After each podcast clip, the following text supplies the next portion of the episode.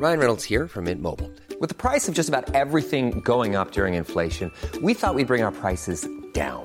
So to help us, we brought in a reverse auctioneer, which is apparently a thing. Mint Mobile unlimited premium wireless. Ready to get 30, 30, bit to get 30, bit to get 20, 20, 20, bit to get 20, 20, bit to get 15, 15, 15, 15 just 15 bucks a month. So, Give it a try at mintmobile.com slash switch. $45 upfront for three months plus taxes and fees. Promo for new customers for limited time. Unlimited more than 40 gigabytes per month. Slows. Full terms at mintmobile.com. Hey, it's Ryan Reynolds, and I'm here with Keith, co-star of my upcoming film, If, only in theaters May 17th. Do you want to tell people the big news?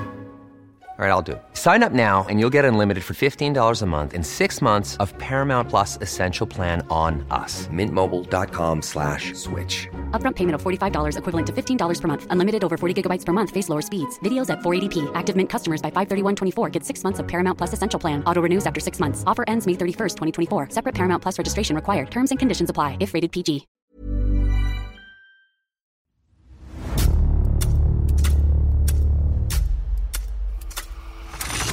La nota roja en la prensa. Acontecimientos que conmocionaron a la sociedad. Esto es Archivos Secretos de la Policía. Por sus ideales políticos, el revolucionario ruso fue víctima de persecución y de varios atentados en distintas partes del mundo. Su destino fatal lo alcanzó en México. Esta es la historia del atentado contra León Trotsky.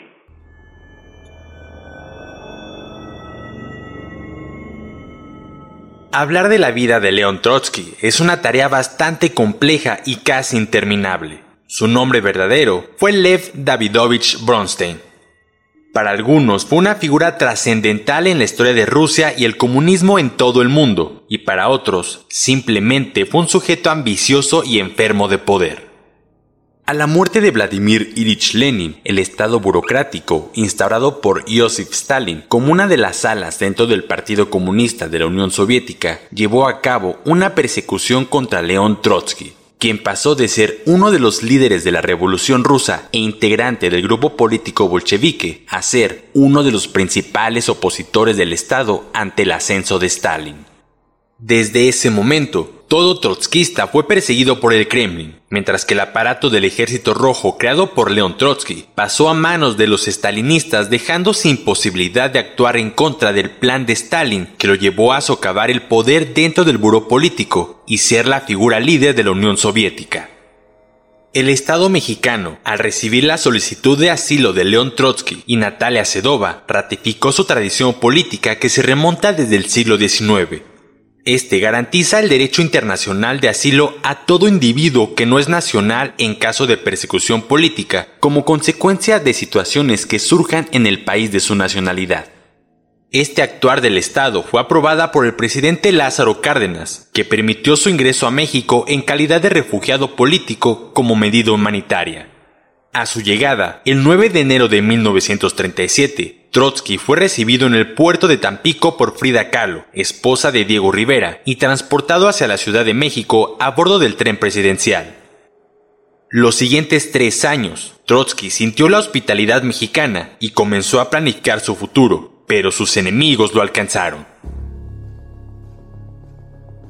La madrugada del 24 de mayo de 1940, Abel González Ortiz, policía capitalino, se acercó al grupo numeroso de militares que se aproximaban a la caseta para dar el parte de novedades de aquella noche.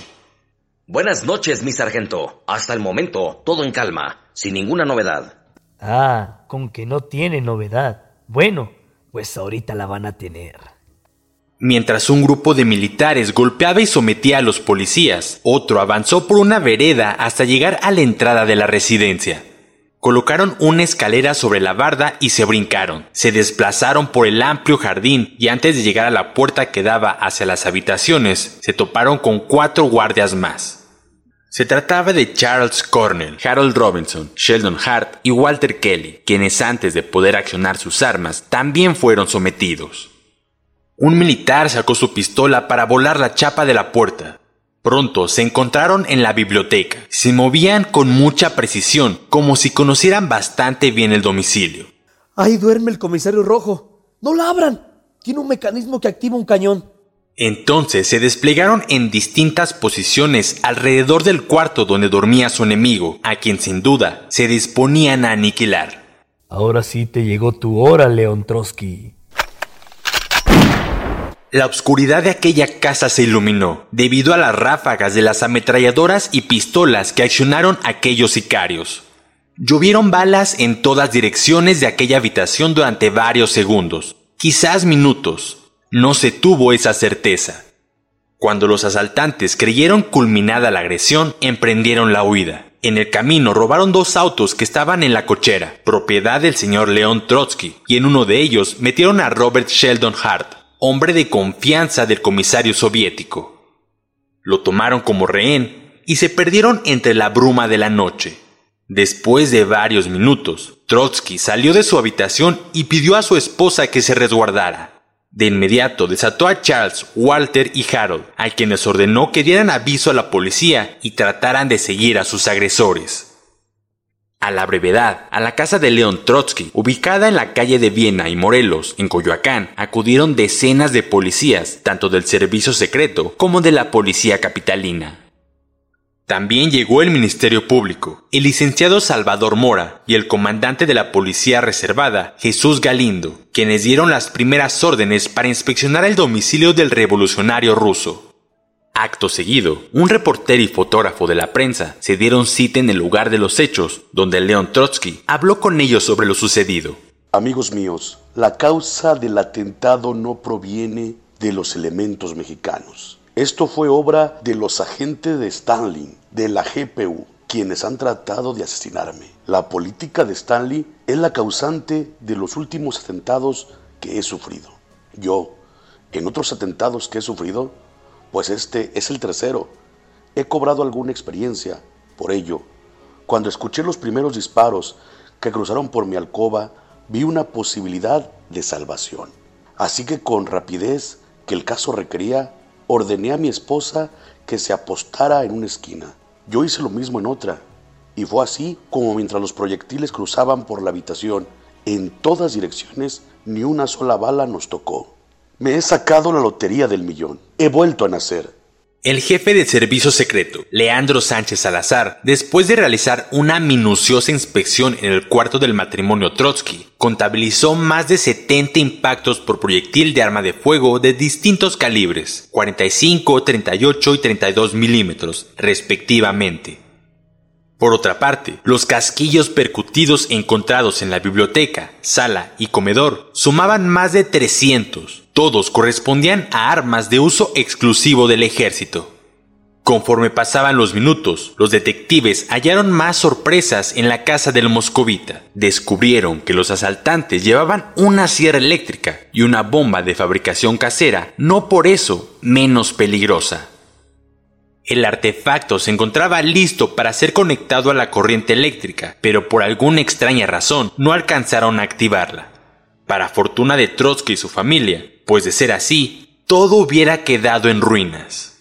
La sierra eléctrica era evidente que la llevaron para abrir puertas, ventanas, rejas, todo aquello que les impidiera llegar hasta la alcoba del señor Trotsky. No obstante, en su frenética huida les fue imposible llevarse aquellas herramientas. El comandante Jesús Galindo interrogó a los policías que resguardaban la caseta. Ellos relataron cómo fueron golpeados y atados por un grupo de sicarios, mientras varios más ingresaban al domicilio de Trotsky. Indicaron que en su fuga abordaron los dos autos que estaban en la cochera y en uno de ellos subieron a punta de golpes a Sheldon Hart, secretario de toda confianza del moscovita. Mientras el reportero y Trotsky continuaban con la charla, llegó el motopatrullero Zacarías de la Torre e informó al comandante Galindo que a unas cuantas cuadras lograron recuperar uno de los autos del moscovita. El coche al parecer fue abandonado por los agresores y en su interior se hallaron algunas prendas, un pantalón de mezclilla, una chamarra, unas pinzas de electricista, un botiquín médico y dos bombas más de fabricación casera. El Ministerio Público Salvador Mora ordenó que el vehículo fuera llevado a la delegación para que se inspeccionara con minuciosidad, con el objetivo de encontrar alguna pista que los condujera con los criminales.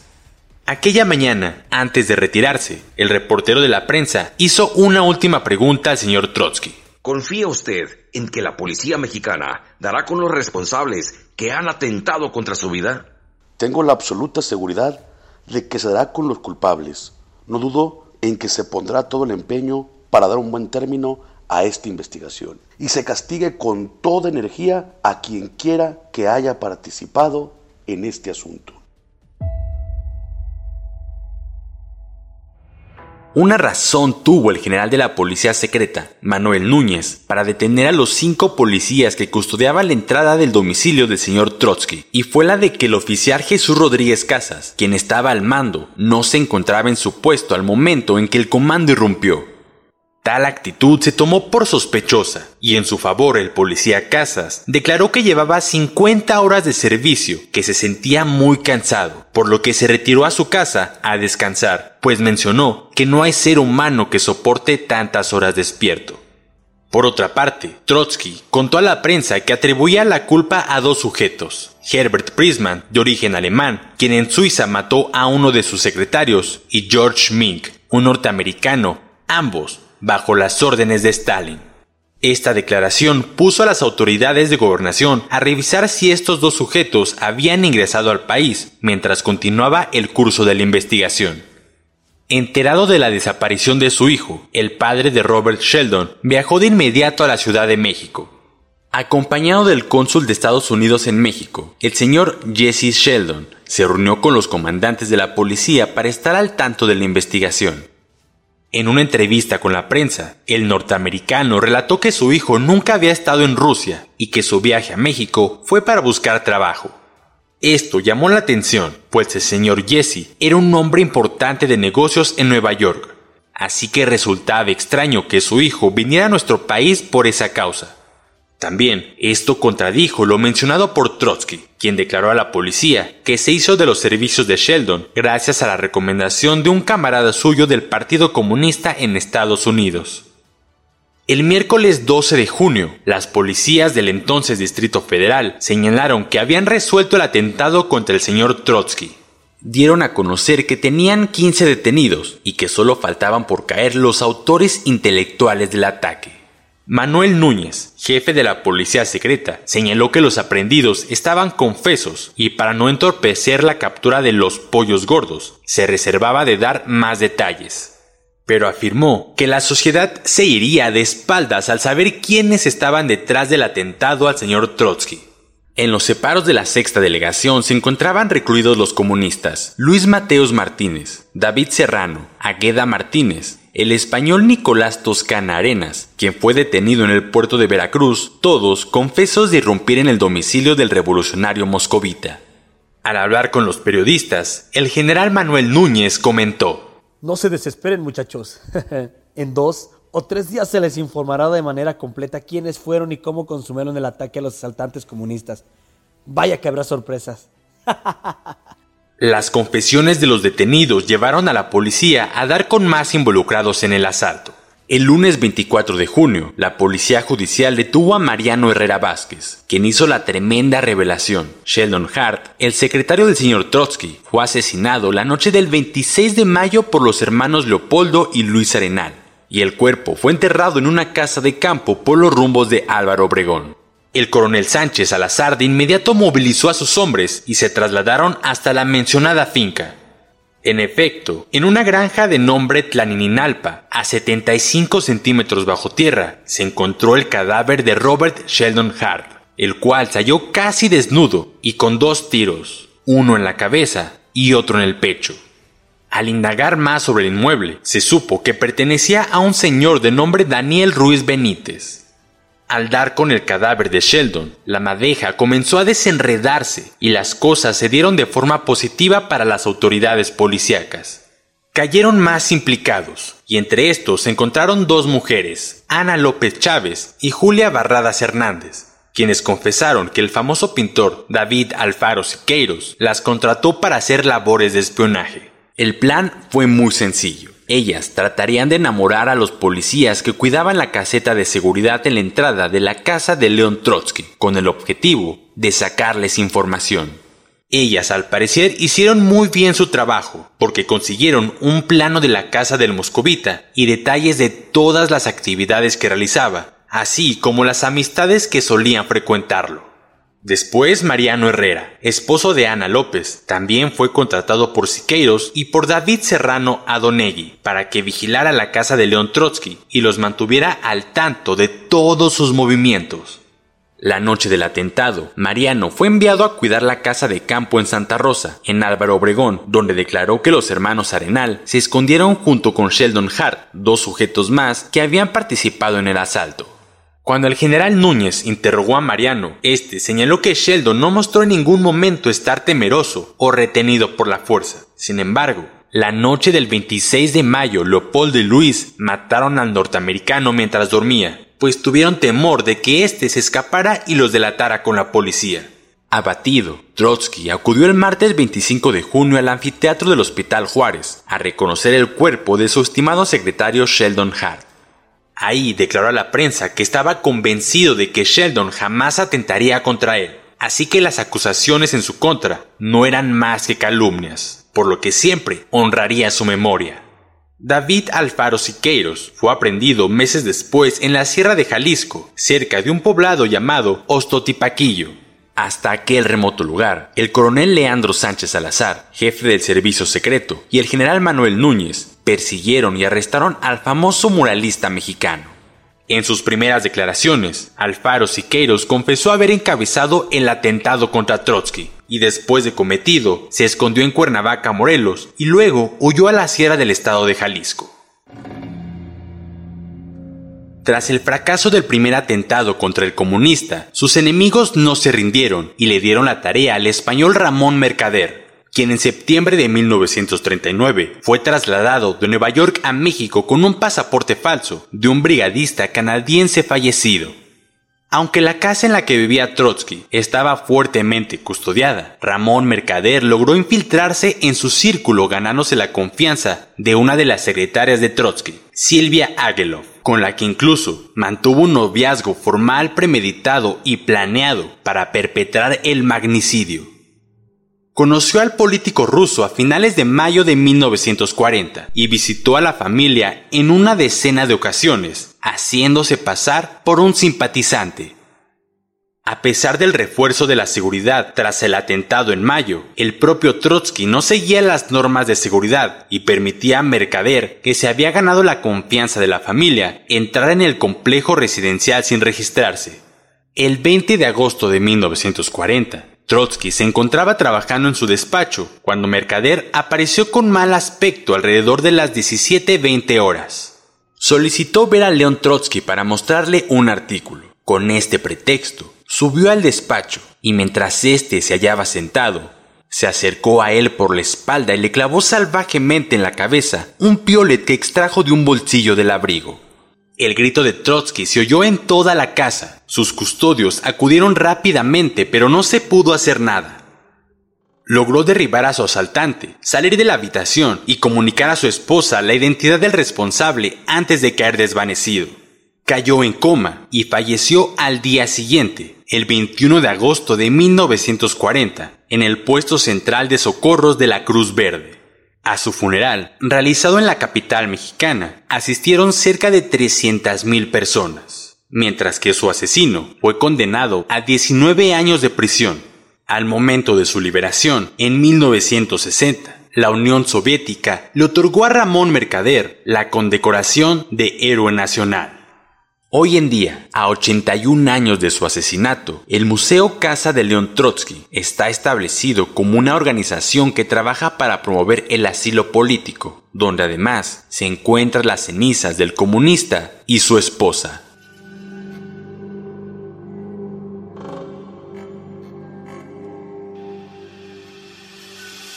Puedes escuchar este y otros podcasts OM en Apple Podcast, Spotify, Google Podcast, Acast, Deezer, Amazon Music y seguir la conversación en la cuenta de Twitter arroba podcastom o al correo podcast. Esta es una producción de la prensa y el Sol de San Luis para Organización Editorial Mexicana.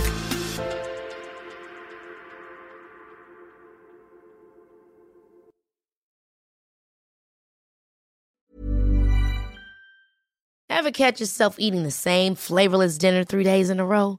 Dreaming of something better? Well, HelloFresh is your guilt-free dream come true, baby. It's me, Kiki Palmer. Let's wake up those taste buds with hot, juicy pecan-crusted chicken or garlic butter shrimp scampi. Mm. Hello Fresh. Stop dreaming of all the delicious possibilities and dig in at HelloFresh.com. Let's get this dinner party started. Hola, buenos días, mi pana. Buenos días, bienvenido a Sherwin Williams. ¡Ey! ¿Qué onda, compadre? ¿Qué onda? Ya tengo lista la pintura que ordenaste en el ProPlus app. Con más de 6.000 representantes en nuestras tiendas listos para atenderte en tu idioma y beneficios para contratistas que encontrarás en aliadopro.com. En Sherwin Williams somos el aliado del PRO.